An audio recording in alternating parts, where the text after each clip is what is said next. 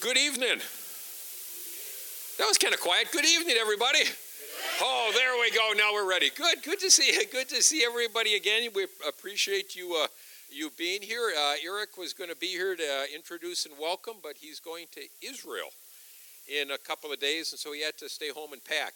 And I told him I was very offended that he would rather pack for Israel than come see me, but that, that, that's the way it goes. Good to have you back here. I've really, really enjoyed doing this. Uh, we're going to do a few different things these last two weeks. Uh, tonight, we're going to be taking a look at uh, uh Luther's views on vocation. And it's one of the, uh, I think, really exciting parts of the Reformation uh, that just don't get publicized enough. I think it's a place where Luther has some marvelous things uh, to share across the board with our modern day and age. So I'm excited for this. And then next week, uh, we're going to do a panel discussion. We're going to put the clergy up front, and uh, we'll have at least one preset question, and that is what does all this mean for moving forward? Uh, as we look at Tyler, what does it mean to be a reforming church in Tyler in 2017? I think that'll be a fun question. And also, it's your opportunity to ask any questions that haven't been asked during the session. You know, any anything you've been you really want to know what the Lutheran view of something is, uh, that'll be your chance. So please do a not not tonight. Well, yeah, better you ask Blaine than me next week. So yeah, that would uh, that would be good. So, let's begin with a word of prayer, shall we? Lord, again, we give you thanks for the privilege of doing all this. We thank you uh, for the chance of coming together as brothers and sisters in you to explore what it means to be your people, to explore what it means to follow you. Be with us, guide us, teach us, and open our hearts. For in your holy and precious name we pray. Amen. Uh, just one more announcement. Please do remember the Oktoberfest at Our Savior's on Saturday night did Annabelle go? There's going to be a nice young lady handing out handing out uh, little invitations. Please do uh, do come. We we kind of thought we spent well, we spent what five weeks now studying together and getting to know each other. Uh, so now we need an opportunity to celebrate together. And so uh, please come. Uh, it's free admission. There will be music and dancing and wiener dog races, and then we'll be selling beer and German food and pop and all those good things. So please uh, please do come and join us. Tonight, again, is uh, Luther on vocation. Uh, somebody asked Luther's on vacation, uh, you know, but it's vocation.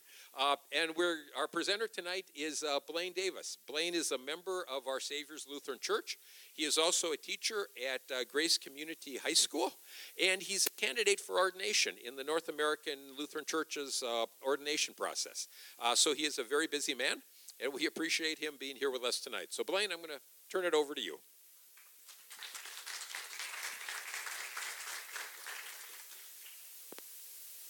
Switch. Ah, there we go. Can you hear me?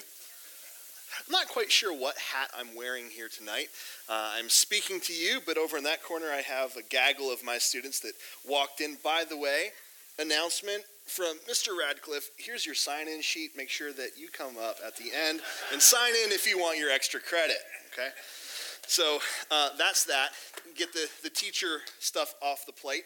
Um, where to begin? I think you can't really talk about vocation without saying a lot of thank yous. So I want to begin by thanking each and every one of you for being here tonight. We couldn't have this kind of gathering if you weren't actually here. And you are. So thanks be to God for that. And we couldn't have these kinds of actual gatherings without these pastors who organize this and the people behind the scenes. Events like this take so many different people from the people running the sound to setting up chairs to picking up the papers that we leave behind. There are countless acts of service that went into making this event possible, more than I could possibly mention or give lip service to. Um, one of the things also that um, I, I want to be really grateful for, and this is something that uh, Sarah Cumming reminded me of last week, is that we're all on the same team here. We all belong to Jesus Christ. That is also our vocation. And I'll be talking about that more tonight. So I'm excited to be here. Um, I'm thinking about the Reformation and what it means for the future. I think that the way forward is together. Uh, we, we, are better together. Uh, we are stronger together. Uh, in the age to come, we will need each other. Um, and our service exists for the sake of one another, which will be one of the themes that I'll be talking about tonight. But another observation I want to make about the men who have served you here from the front, uh, those with the collars. I don't have a collar. Uh, I've got a cool pizza shirt, though. Uh, um, but the people that have served you, those with collars, they love you. They cry for you.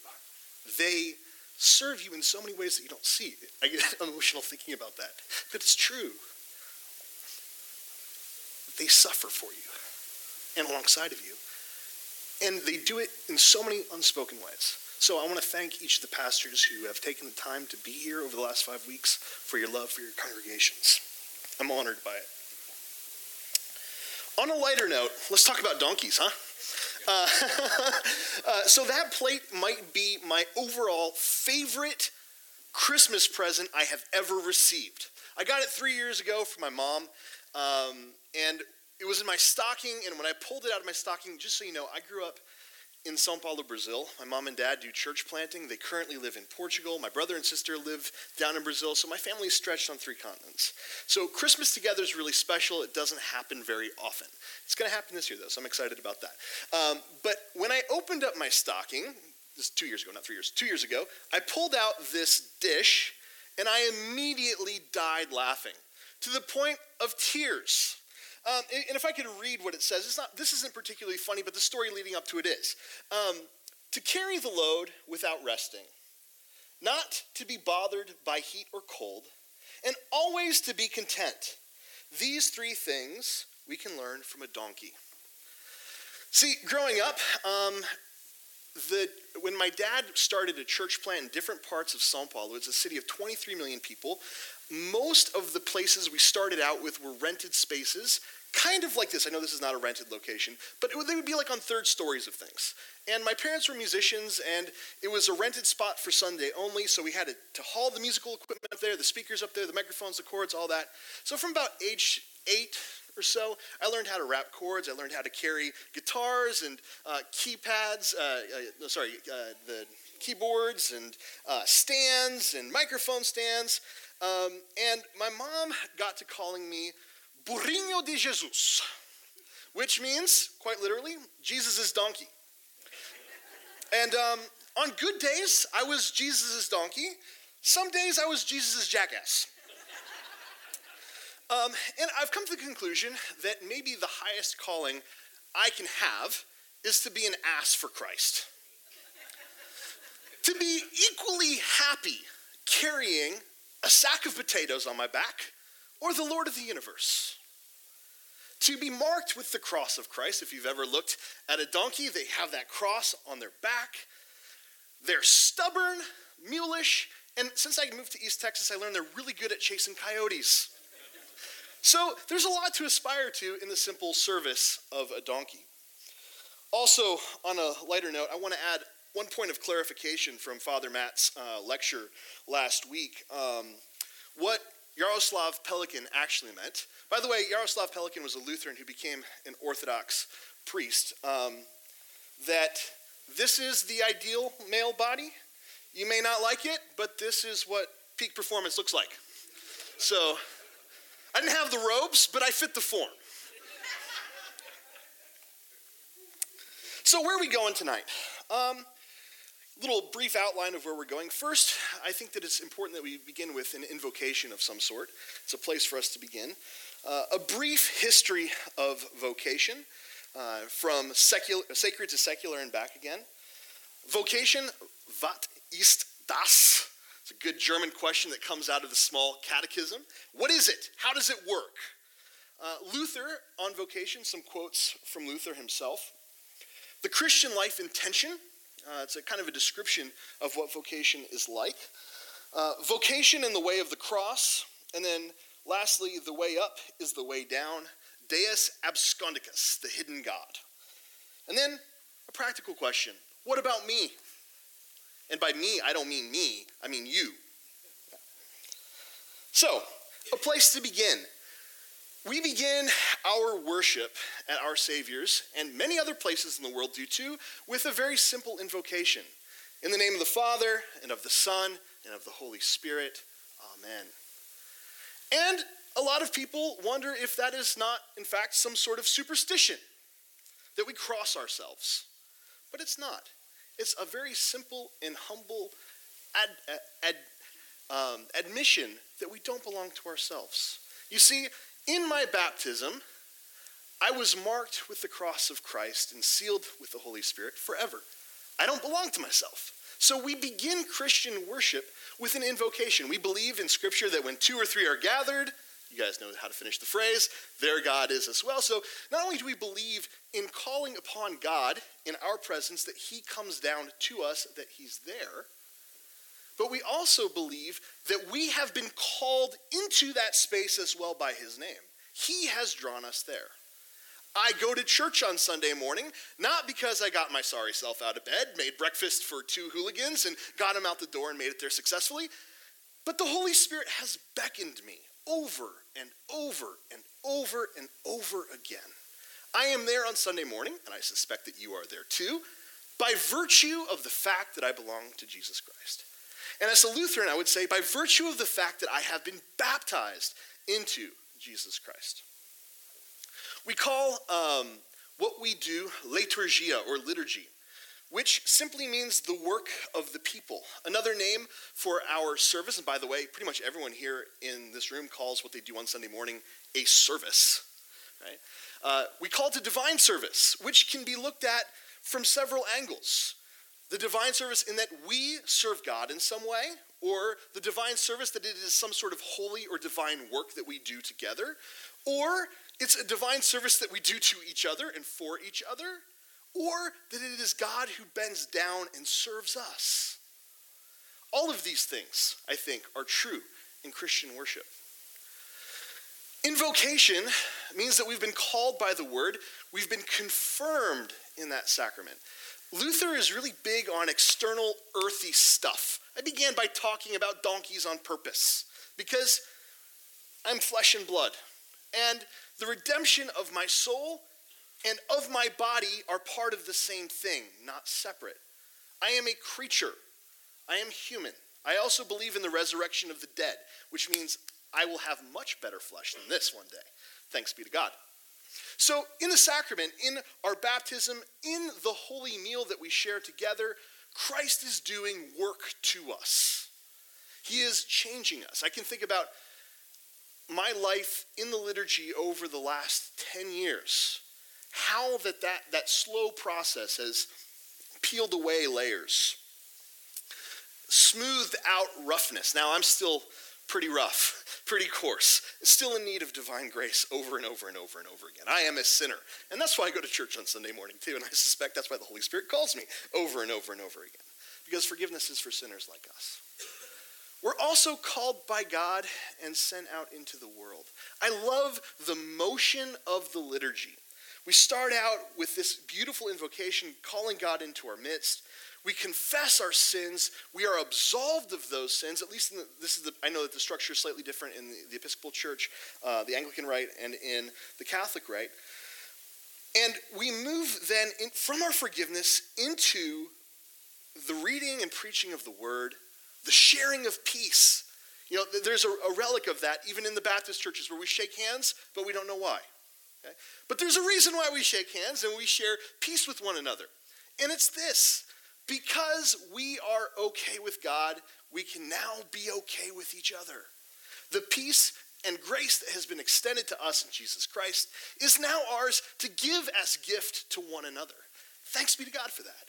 And the sharing of the peace is originally a moment, space and time for us to ask forgiveness of one another and receive absolution from one another before we head to the table.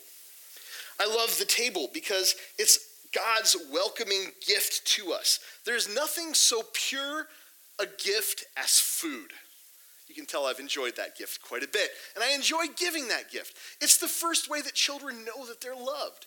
Their mom feeds them over and over and over and over again, despite the fact that they only make messy diapers and scream and holler when they don't get those things. But it's beautiful what God does to us through, through food. He welcomes us to his table, he feeds us a family meal. We're gathered around him. You know, that, that phrase family meal has taken on a whole new, different light in my mind because not only am I in church and working at school, but I also have this micro bakery called Sola Bread, and I've made friends with lots of chefs. And restaurants have this thing called family meal that happens before dinner service. It's usually a simple, humble, hearty fare that everyone eats together before the hard work of the evening begins. In some ways, Eucharist is like family meal. It's where we get fed, nourished, hearty stuff for our souls and for our bodies, so that at the end, the last thing that we say together is, Go in peace, serve the Lord, And in our church, we say, thanks be to God, and we have this little cool little add on that everyone says, and we will, right? I love that. It's, it comes from camp, and the kids started it and kind of took, took on a life of its own. But, you know, we are fed so that we might go out into the world. Uh, the motion is God comes down, washes us in the midst of worship, feeds us, empowers us, and then sends us out into mission into the world for the life of the world. Humbling that he would choose the likes of us to operate in that fashion. So we are forgiven by God and now free to love. I think that's one of the key things to this idea of vocation as we move forward is because we have been made right with God, we now have utter freedom to love our neighbors as we ought to. Not because we must, but because God has done something for us out of love, out of faith, it doesn't offer us anything other than what has already been granted to us. So, invocation, a brief, um, a brief. I'm going to change the title here shortly. A brief, irresponsible history of vocation, from sacred to secular, from monastery to votech, and by irresponsible because, man, I don't. This could be a history of vocation could be all night. Um, so, the New Testament church. Matt last week mentioned the apostolic practices of gathering together for the meal, uh, uh, prayers, the teachings of the apostles. Uh, they were a Eucharistic community.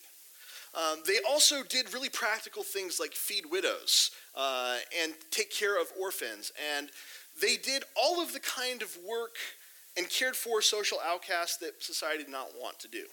And that ministry became such that there had to come a time where they had to organize people, deacons, to do that work. So you see, uh, in the early days of the church, our, calling, this baptismal calling, um, is granted that everyone is participating in it. And then comes Constantine. The church, up until the age of Constantine, undergoing a lot of persecution, um, a lot of um, hardships, it's not popular or easy to be a Christian. There are no social advantages to it. Um, he thinks that maybe we're on a cusp of a, of a change back towards that mode. There's nothing to be gained being a Christian.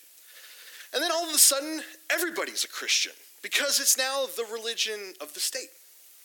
And one of the things that starts to develop is people really care, who care about their faith, want to show it, and they want to go beyond just the mere kowtowing to Constantine.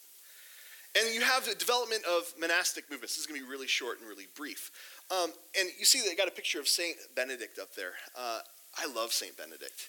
Um, I, I, do not have uh, the antip- antipathy that Luther has towards monasticism. But I also wonder if that hasn't been tempered by 500 years of history. Um, I think about Saint Benedict, who, you know, the Benedictines talk about work as prayer. Uh, they have vows of stability. They give themselves to specific places. They practice hospitality. They live for their neighbors.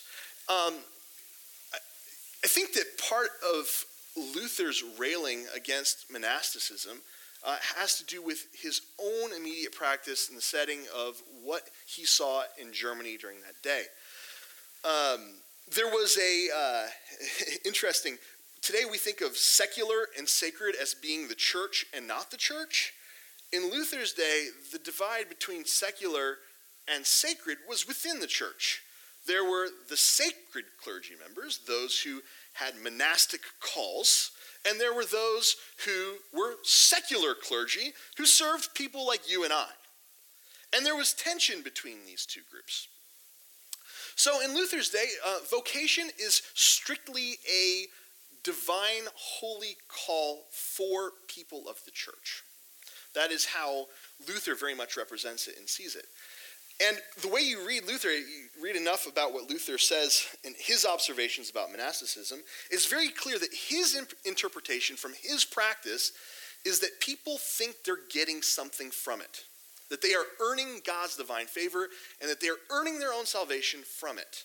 Now, whether or not that is an accurate representation of monasticism as a whole, I would probably say not. But that is his lived experience in Germany at that time.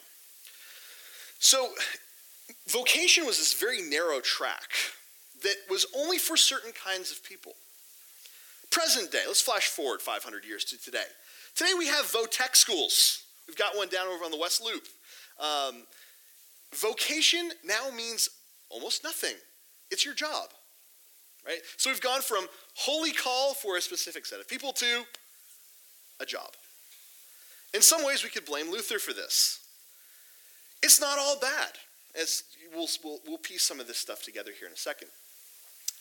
But we've gone through a huge shift to where vocation is just for certain kinds of people to vocation now being everybody's just job. It's completely secularized.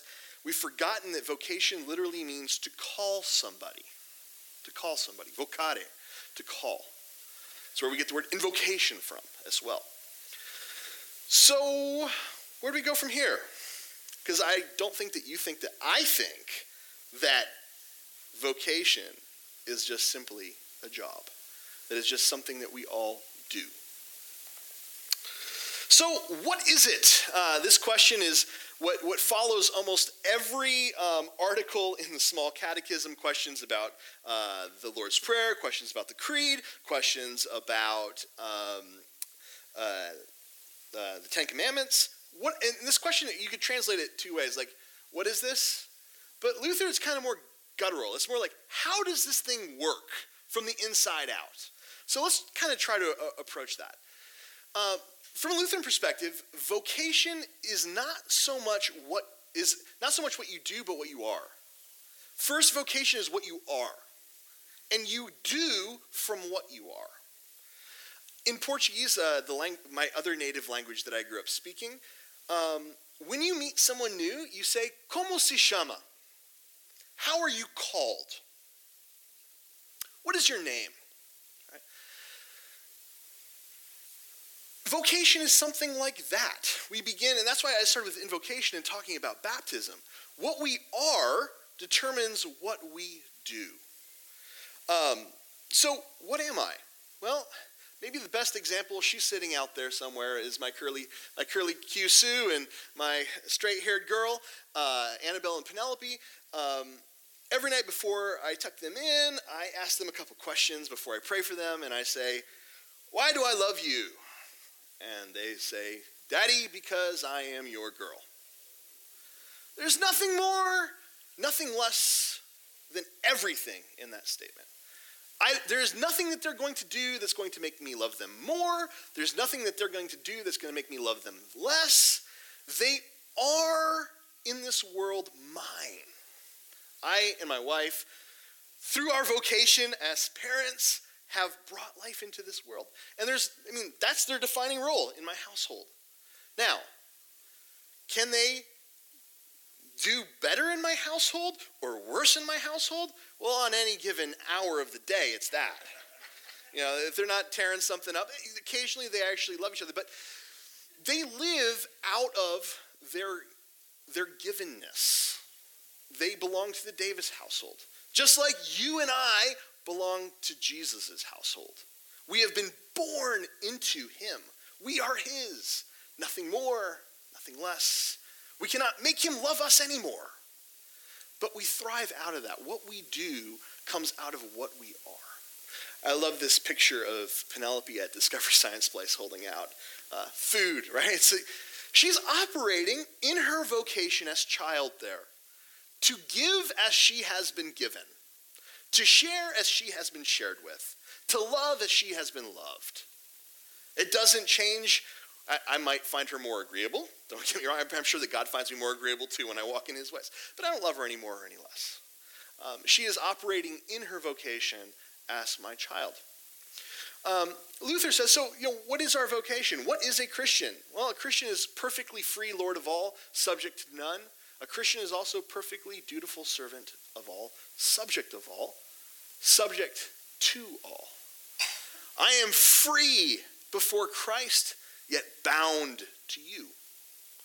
God has called me, and in my call, my call is, is good. I'm good. I'm good on the vertical, right? But God has also called me in community with everyone in this room in some way.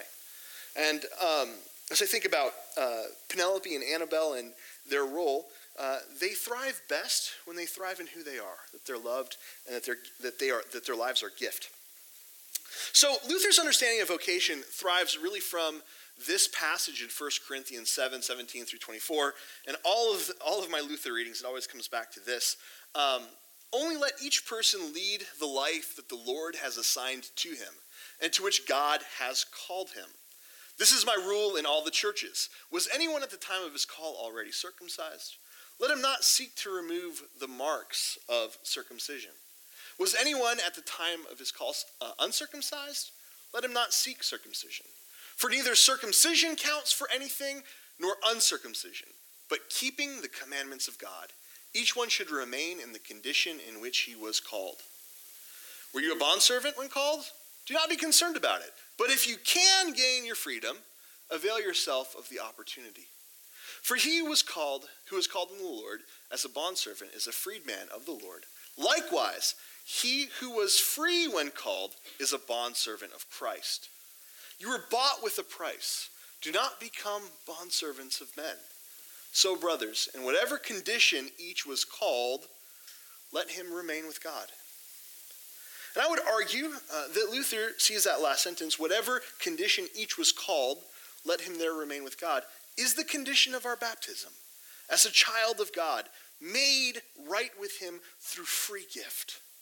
Through the waters of baptism, we know we belong to Jesus.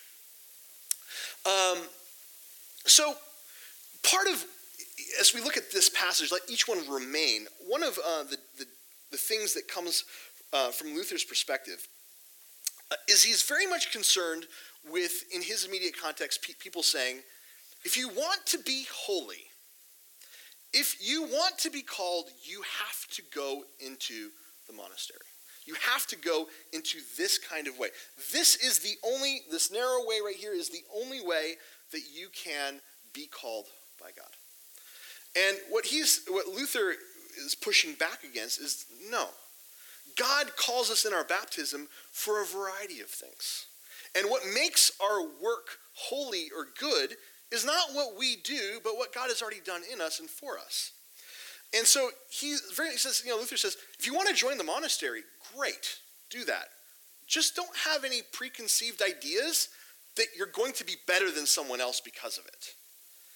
And I think that, that in that kind of description is something elemental, at least in myself, perhaps in you as well, that um, we want to think very quickly well of ourselves. I am tempted in my small good works on a daily basis, if I've done a good job parenting Annabelle, or if I have helped one of my students well, I haven't bitten your head off, right? That I that I am a good person. At a boy Blaine, yeah. Sometimes I'm doing well, right? We are we're predisposed towards that, and in living that way, we aren't trusting in God. I think that's one of the, the big uh, tensions that Luther sees, is that there, whenever we aren't living in trust of God, we're living in trust of ourselves. And that is a very dangerous place to be. So um, I can't uh, not talk about Luther uh, without talking about his vision of two kingdoms. Um, he sees that there are two kingdoms in this uh, world the kingdom of God and the kingdom of this earth. They're both ruled by God.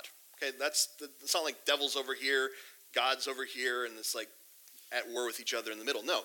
That the kingdom of this world, um, there are things like the law that has been established. Uh, he has established offices for the thriving of people. Luther talks about the two uses of the law. The first use of the law is that the law exists to establish order, so that we're not murdering, killing, um, hating, stealing, coveting, all of those things that we are prone to do. God puts authorities in place to, for our own protection and for the thriving of society. Then there is God's kingdom. Kingdom where the second use of the law drives us.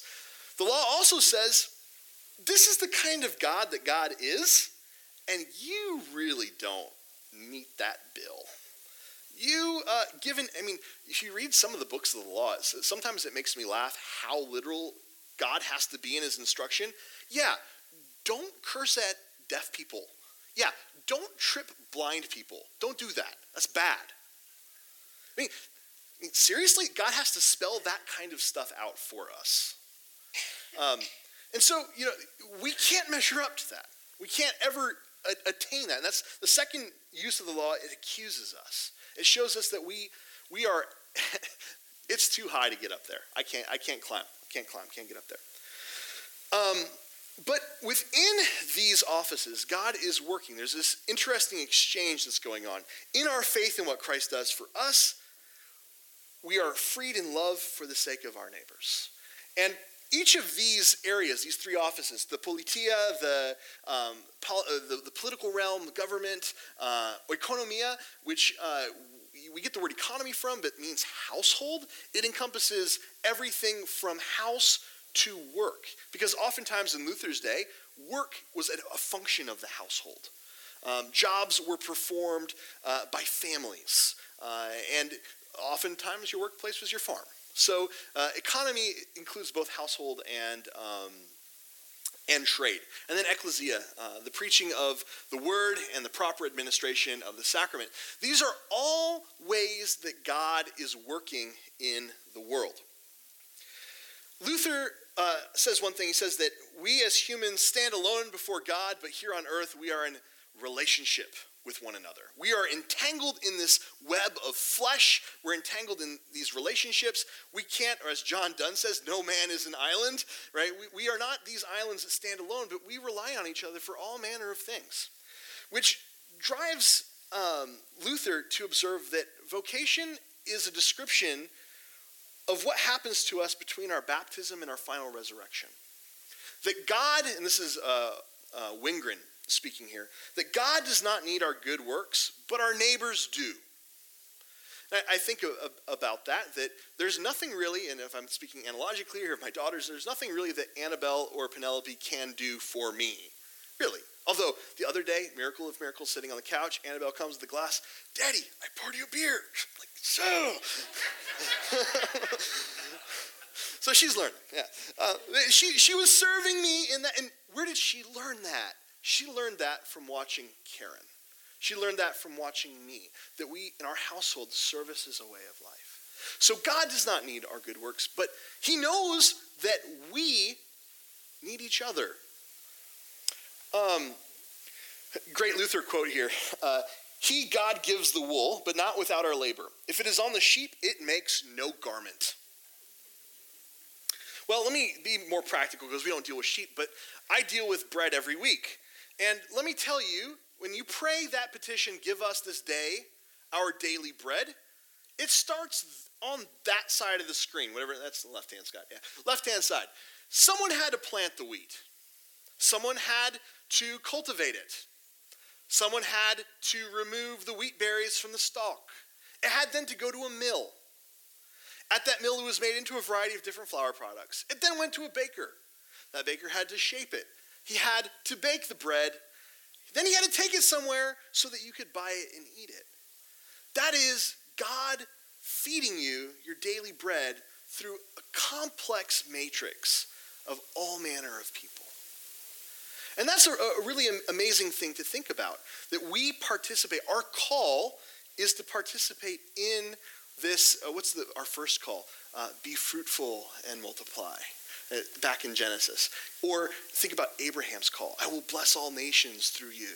Right? Uh, that, that God uses people of all things to feed, clothe, help, play music, dance, all of these wonderful things. Yeah, so um, it, it's an earthy kind of thing, but also almost too tremendous to grasp that Jesus would use even an ass like I for the sake of his kingdom, or like you for that matter, because we all are. Um, another great quote here uh, How is it possible that you are not called? You have always been in, the, in some state or station. You have always been a husband or a wife, or boy or girl or servant. Picture before you the humblest estate. Are you a husband? And you think you have not enough to do in that sphere to govern your wife, children, domestics, and property, so that all may be obedient to God, and you do no one any harm? Yea, even if you had five heads and ten hands, even then you would be too weak for your task. So you would never dare to think of making a pilgrimage or doing any kind of saintly work. Now, I'm not saying, he, what he's saying here, the gist of it is we've got enough on our plates to deal with in our own day to day lives, opportunities to serve, to love, to live out in faith, in just a simple marital relationship, let alone adding kids, let alone adding work kind of relationships. We've got enough on our plates. Pilgrimage isn't, isn't, isn't going to be a harder task for me. That sounds like vacation. So, some of the tensions of um, the vocational life uh, that I think are, are important to observe, and this is part of one of the things about um, the way Luther describes our situation as humans and the way he interprets Scripture that I think really resonates with me. And the first one is simul et peccator. I am simultaneously in my calling there but not there, saved but still a sinner, right with God but still wretched. I am a dying corpse in front of you all of us are, marching one day at a time towards our graves. Weak, frail, angry, generous, kind, all of these things in this strange jumbledness that we are. I think the question that I'm, we're going to get to at the end, well, what about me, is the question I get most often, especially from my students. What does God want me to do? What, what is the godly thing to do with my life?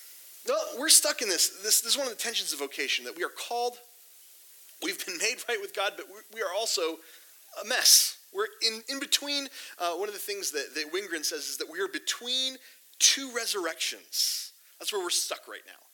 The resurrection of Jesus Christ and the second resurrection of Jesus Christ, the resurrection of his body, of which we are all a part. It's a monumental thing to think about that one day we will be completely unified with Christ, alive as he is alive, never to die again. There's also this tension in our life between the law that accuses us, that says you, what you do is not good enough, to the gospel of God that says there's nothing you can do to be good enough, you've been made right. We live stuck between those two poles, between heaven that's so far above and earth that's down here. The stuff of our lives is spiritual, sacred, earthy, mundane. God is working in the midst of all of it. Then there's God and the devil. There's that famous Luther quote that man is a horse to be ridden. And if he's not ridden by God, then he's ridden by the devil. There's not some in between state where we rule ourselves. That we are subject, and, and in this matrix of vocation, that this is where our, our hearts are being forged where um, our destiny is working itself out, where God and the devil are contending over our souls. I think in our modern world, there's a sense in which all of the technology that we use dulls us to the spiritual forces that surround us and that are fighting over us. Freedom and servitude. I'm perfectly free, yet I know I ought to serve, yet I don't want to serve. But I know I must. And so I pray in faith, God, help me because I can't help myself, so that I might love my neighbor and do as I ought. I, I am free, but I must serve. My, my, my good works are for my neighbor. And I am most free when I follow the path of Christ and give myself. Vivificatio and mortificatio, the resurrection and the dead. Right? We're stuck between death and life right now. A little bit more on that. vocation and the way of the cross. Luther has a very practical way uh, of talking and thinking about this. This comes right from the Small Catechism um, about baptism. What does such baptizing with water indicate? Well, it indicates that the old Adam in us should, by daily contrition and repentance, be drowned and die with all sins and evil desires, and that a new man should daily emerge and arise to live before God in righteousness and purity forever we use that phrase like die to self a lot. I hear that in the evangelical circles. You know, we got to die to ourselves. We need to offer ourselves as a living sacrifice. We don't like to think about that literally. There's a sense in which Luther rejoices that every day he lives, he's one day closer to his physical death. He says that his real death was in his baptism when Christ drowned that old man and rose a new man unto life. And that that future physical death, he calls it that little thing. Secondary importance. A mere gate into the resurrected body. And so there's a sense in which our vocation is a literal dying, both in physical ways and in spiritual ways and in emotional ways that we are putting to death over and over. It has to be over and over and over again. Because as soon as that I kill the old Adam, it's like uh, the Medusa, right? He pops back up with three more heads, and he's stronger than ever. And Lord, help me, I can't help myself. And, I think that, uh, sorry, I'm, I'm, this is half confessional here, right? But it's also all of our situations. I know that you're not any different in that than I am. I, that's one of the things about Luther and talking about vocation that really fits for me is that where I lay down on the cross is this morning when I had 50 million things to do and I had five students walk in asking me for help on their final draft paper that's due tomorrow, and heaven help me, I have to grade those two. Um, and, and, you know, I, I, have a lesson that I did not finish prepping out all the way. I had emails to respond to. I had final touches to put on my PowerPoint. I did not have time for them. And the old Adam in me was like, come back at 2 o'clock. but I, I got to, here I am talking, looking at this slide when they walk in. That's the, the Crucifixion of Peter by Caravaggio, a beautiful, beautiful painting. Um, I'm looking at this, I'm like, oh, yeah, I, come on in, come on in. Let me help you with your paper. Uh, but we, we, we, have to kill our, our own desires over and over and over again. It's not natural to us. Um, but it is the way of the cross. We, um, we associate ourselves with Christ, we participate in his sufferings in our everyday situations. Uh, this is a great quote here. Uh, someone was asking Luther, well, um, where, where's the suffering going to come from? You know, this, vo- this vocational suffering that you're talking about. He says, therefore, do not worry where you can find suffering. That's not necessary. Simply live as an earnest Christian, preacher, pastor, burgher, farmer, noble, lord, and fulfill your office faithfully and loyally.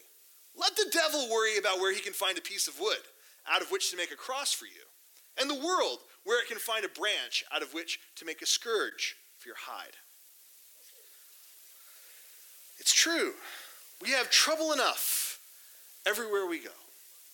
Jesus makes us that promise. We don't like to quote this, this, this one, but Jesus says, In this world you will have trouble. Believe in God, believe also in me. He's overcome the world, but the way towards glory is through the way of suffering, through the way of the cross. One of my favorite professors in college, a man by the name of uh, Roger Lundeen, said something that has stuck with me to this day. He said, and he would say this often in his lectures that, that the way to the Garden of Eden is barred. There's no way back. The only way forward is through the cross and an empty tomb. Jesus came to die for us. He came to die, to go through that, so that he from the other side can pull us through. And we have to go through that too. As much as kicking and screaming, we want it to all be good and easy. It's not that way. Our character is forged, our lives are forged through the daily sufferings that we share with each other. The way up is the way down. Um, Luther, uh, and a lot of this I'm getting by way of Gerhard Forde, uh, Lutheran theologian, uh, talks about the, the God who comes down to us. We can't go up, so he comes down. All of Scripture, you see this pattern. The Spirit of, of God hovering over the waters of the deep. God walking in the garden at the cool hour of the day with man. God coming down to Abraham in a dream. The incarnation for crying out loud. God in mortal flesh like you and I. The way down. The way down. God comes down. And the final image of Scripture, Revelation, the city of God coming down to make all things new. You know, that God is a God who comes down into his people and he is renewing things even as we speak in ways that we don't understand. It's a, it, that is the miracle of the incarnation in so many ways. So, what I'm, uh, I'll begin with, and this is, I, have I've used some salty language uh, this evening, and I will continue to do so because we're talking about Martin Luther. And Sir Thomas More, um, one of the, his famous lines to the words Luther is that he would uh, shut his potty mouth. Um, uh, but there's this great quote by Frederick Buechner, and this, Luther uses this very kind of earthly language too that God came down into a world of shit so that something green could grow. I'm pretty manure like, but I also see signs of life. And I see signs of life everywhere I go. That this is a God who gets his hands into the soil, who cultivates a garden, who transforms the muck of our lives into something beautiful. The incarnation, God hidden and revealed. Who would have thought that the God of the universe could be incarnate in a man, in a, a, a vessel like us? No one would ever have guessed it. I would have missed it. Oh, there's the little ones toddling in.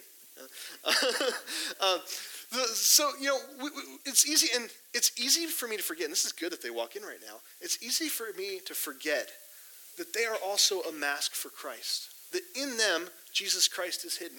In you Jesus Christ is hidden as well. God isn't where we think He ought to be. Uh, there's a great line. Um, General Pompey, when he uh, took uh, conquered Jerusalem in 63 BC, rides into the Holy of Holies and essentially says, Well, that's it. Where's where's God?" Expecting to see some sort of uh, mystical experience or some sort of great image of God. There's nothing there except for a box in a room. Where's God? Well, God hides Himself specifically so that we can't find him. It Sounds like kind of weird thing to say. Why would God hide himself from us?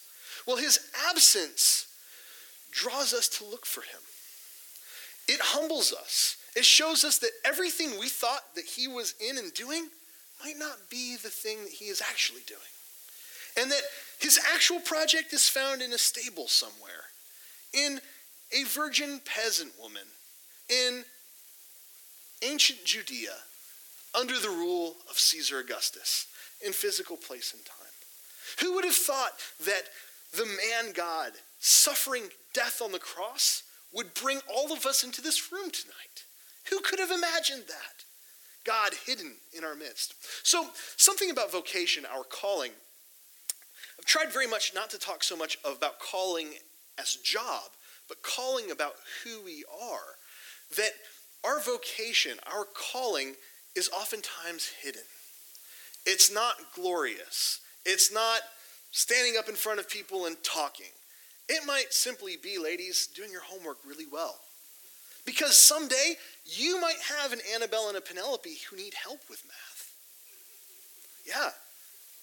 And so maybe you're not learning for yourself tonight when you do your homework, but you're learning for your children, your future children. Or you're learning for your roommate in college who might struggle.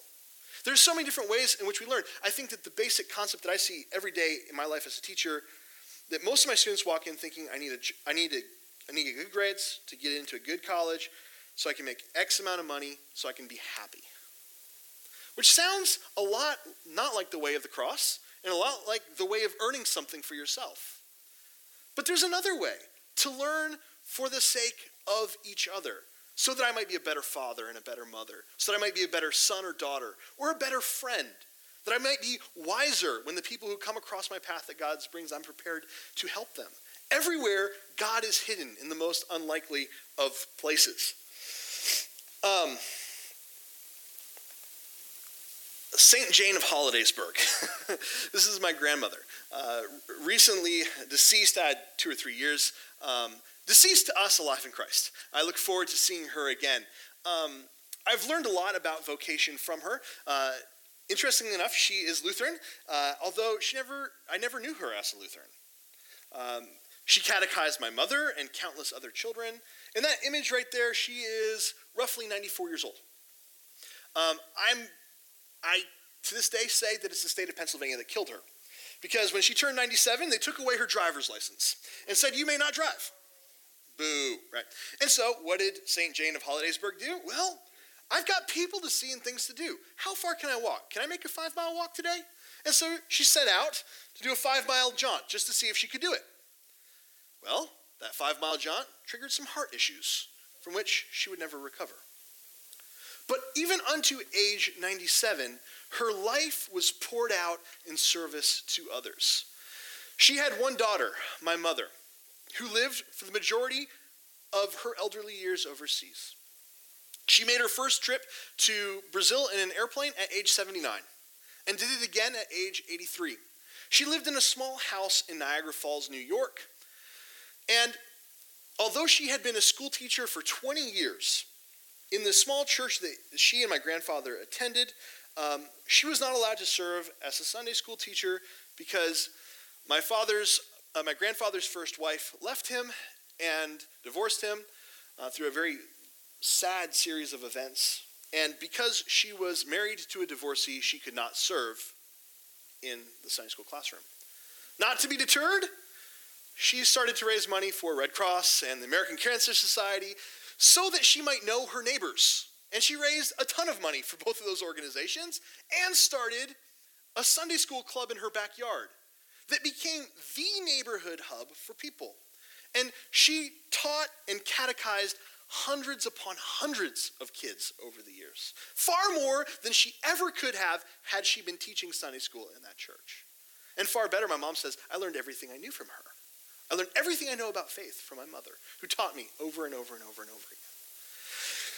Um, in her 90s, uh, her next door neighbor uh, sold their house. Uh, a, a, younger married couple moved in. Uh, it was a mother, they had five children. Um, this was this lady's third marriage. Um, and she had three kids, he had two kids. Uh, four of them were under the age of uh, five.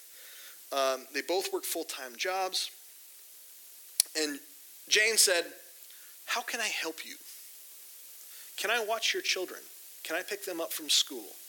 She would change the baby's diaper on the ground and lay on the ground next to the baby because she was worried that she would drop it. She lay down next to that child and would sleep next to it. At age 93, never thinking, oh, I'm too old. No, her first thought was, my neighbor needs me. In that image right there, um, she is uh, compiling the newsletters that my mom and dad sent out monthly. Uh, and she would do that month by month. She would also, and that's at the Lutheran home in Hollidaysburg. She lived in an assisted living cottage. She had her own cottage. She said, uh, I can never, I'd call her on Wednesday nights, and I could never get a hold of her because she was up visiting the old people. Uh, just, yeah, they, they just seem so sad up there. They just need someone to cheer them up. So I'm going to go, I'm going to go deliver mail because that's what they need. I think that's perhaps the most beautiful vision of our neighbors needing our works. She saw her life as a gift to others. Um, and so she sets a high bar for me. You know, there's nothing that I could do to make my grandmother love me more. But because I belong to her, I want to live like that. I don't want to retire. I want to pour my life out for everyone that I meet, like she did. Now, sinner that I am, half the time I really don't. But one of the things that my grandmother was, was fond of saying, and this is a garden that she planted two months before she, or yeah, two and a half months before she died. You know, one plants, another waters is a paraphrase of 1 Corinthians chapter 3, and one gathers. Uh, after her funeral, the meal that we cooked came from vegetables from the garden that she had planted two and a half months before. The food that we ate that day, that gift, she served us even in her death so that we might live for the sake of others. God is the one ultimately that gives the harvest. He is the one that works in us and through us mysteriously, hiding himself in each of us, calling us in our vocations to serve and to love. I want to end by thinking about, before we get into what about me, three pitfalls though. Um, one, I think that we often think there's a danger in this thing of saying, you know, God does not need our good works, but our neighbors do. We, ha- we are in danger of thinking that um, it's all up to us. If I don't help my next door neighbor, who will? I think a lot of uh, the prophet Elijah, who says to God, God, it's only me, I'm the only one. And God's like, yeah, but I got 700 other ones in caves. You're not the only one. God is, if, he, if we sin against our vocation, which we will time and time and time again, if we don't measure up, God still will. He still will serve the world through other people, through the matrix of other things that are going on. We're not the only resource. Secondly, we aren't stuck. You know, Luther talks a lot about uh, the vocation of the family, this really high calling. You know, husband and wife, the most important thing you can do is be a parent. Well, what if you're not a parent? What if you don't have kids? Well, you're still a sister or a brother or a son or a daughter. You are still part of the family of God.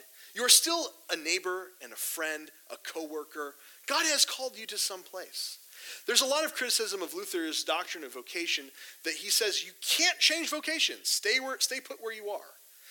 There is some wisdom to this notion of stability. Uh, in Rod Dreher's book, The Benedict Option, he talks about the Benedictine rule of stability. There is a certain sense in which I can't do, I couldn't do some of the things I do with you students my first year at Grace. But 11 years down the road, serving the school day in and day out, I can do certain kinds of things. So there's some wisdom here to uh, this not changing of call.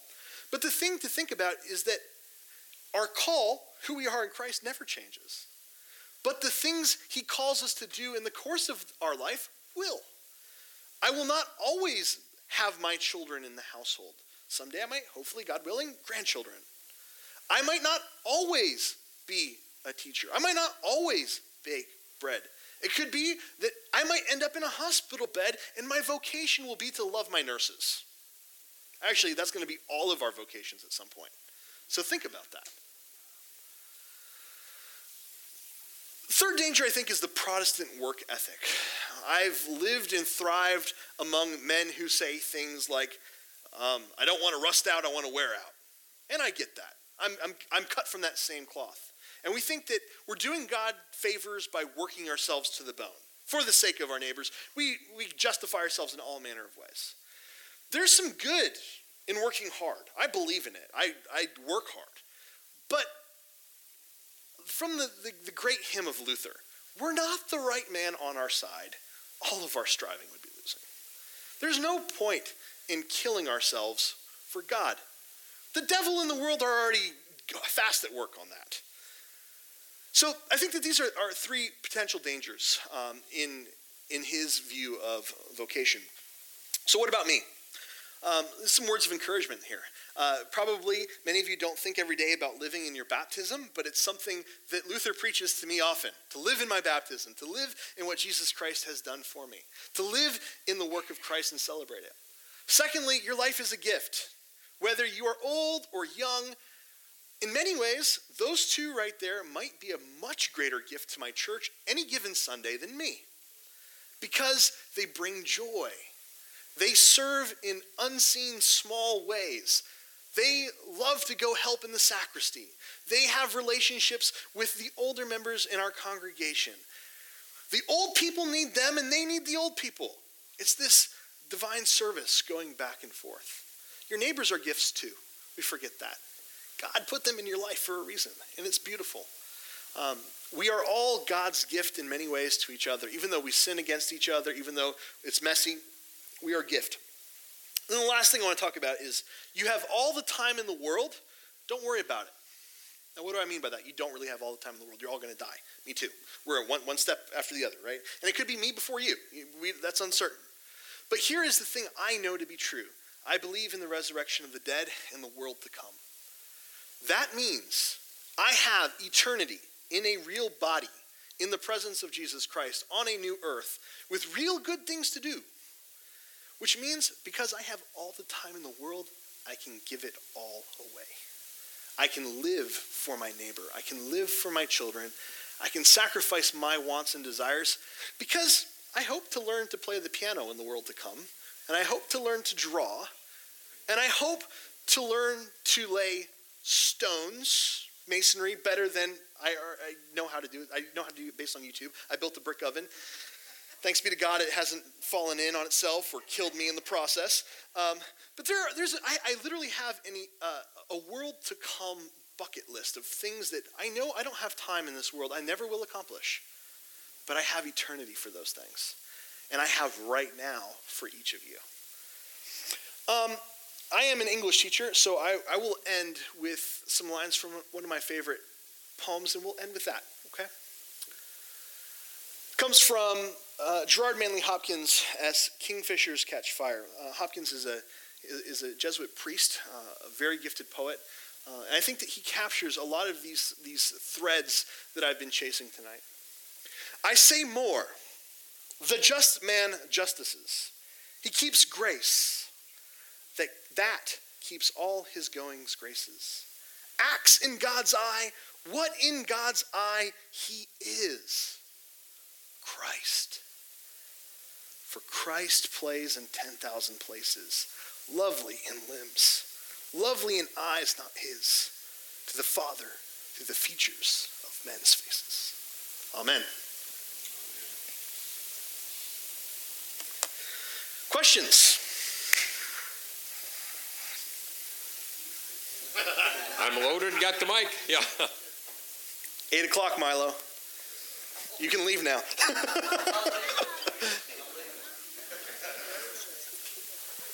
Hi. Hi. Can you unpack more the two kingdoms model that you had mentioned? Sure. Um, in relation to, say, Augustine's City of God, um, Augustine focuses on this heavenly kingdom, draws a lot on, on passages from Hebrews. Uh, you know, that Abraham was called by God because he was going towards a, a kingdom whose architect and ruler is God, right? This, this perfect divine city. And um, the, the Augustinian kind of train of thought is that we are pilgrims and sojourners in this, wor- this world. That, that this world is needs needs to, needs some radical things done to it. Is this is where we're going up here, and we're coming through it to go up there, and, and we want to find the way upwards. Whereas Luther, I don't I don't know if this is necessarily if there there might be some uh, Aquinian thought here. You know, Aquinas says that that grace does not destroy nature but completes it. Um, that that this kingdom of this world that there are still good things in creation that these offices that God created are good, but they're populated by people who might be being ridden by the devil. So that these offices can be sinned against, even though they are meant for the good of human beings, um, there are still, including, there are Christians who sin even against their offices as they fulfill them. But even in the midst of that messy tendril of things, that God is at work making all things new. That's a phrase that Pastor Mark says a lot, making all things new. Uh, one, one of the thing, best things you've ever taught me, Pastor, is that uh, thank God that God is not in the business of making all new things, but is in the business of making all things new. Because that would put me in a, in a rough spot. So thank you for teaching that. Yeah, I don't know if that answers your question, but there's those, there, as opposed to that the kingdom of this world is ruled by Satan alone.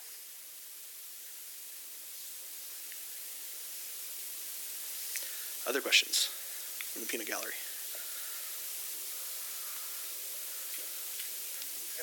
Yeah. I don't remember his name. What was the scientist that invented the God theory? I don't know. I can't remember his name. Those are keys. And I guess the thought was that you can do whatever you want to do, you can do this, you can do that, but if there if there is no God, what's going to happen to your little best anyway? But if there is a God, you could get a reward. You- Yeah. Pascal, Pascal's wager is what you're referring to?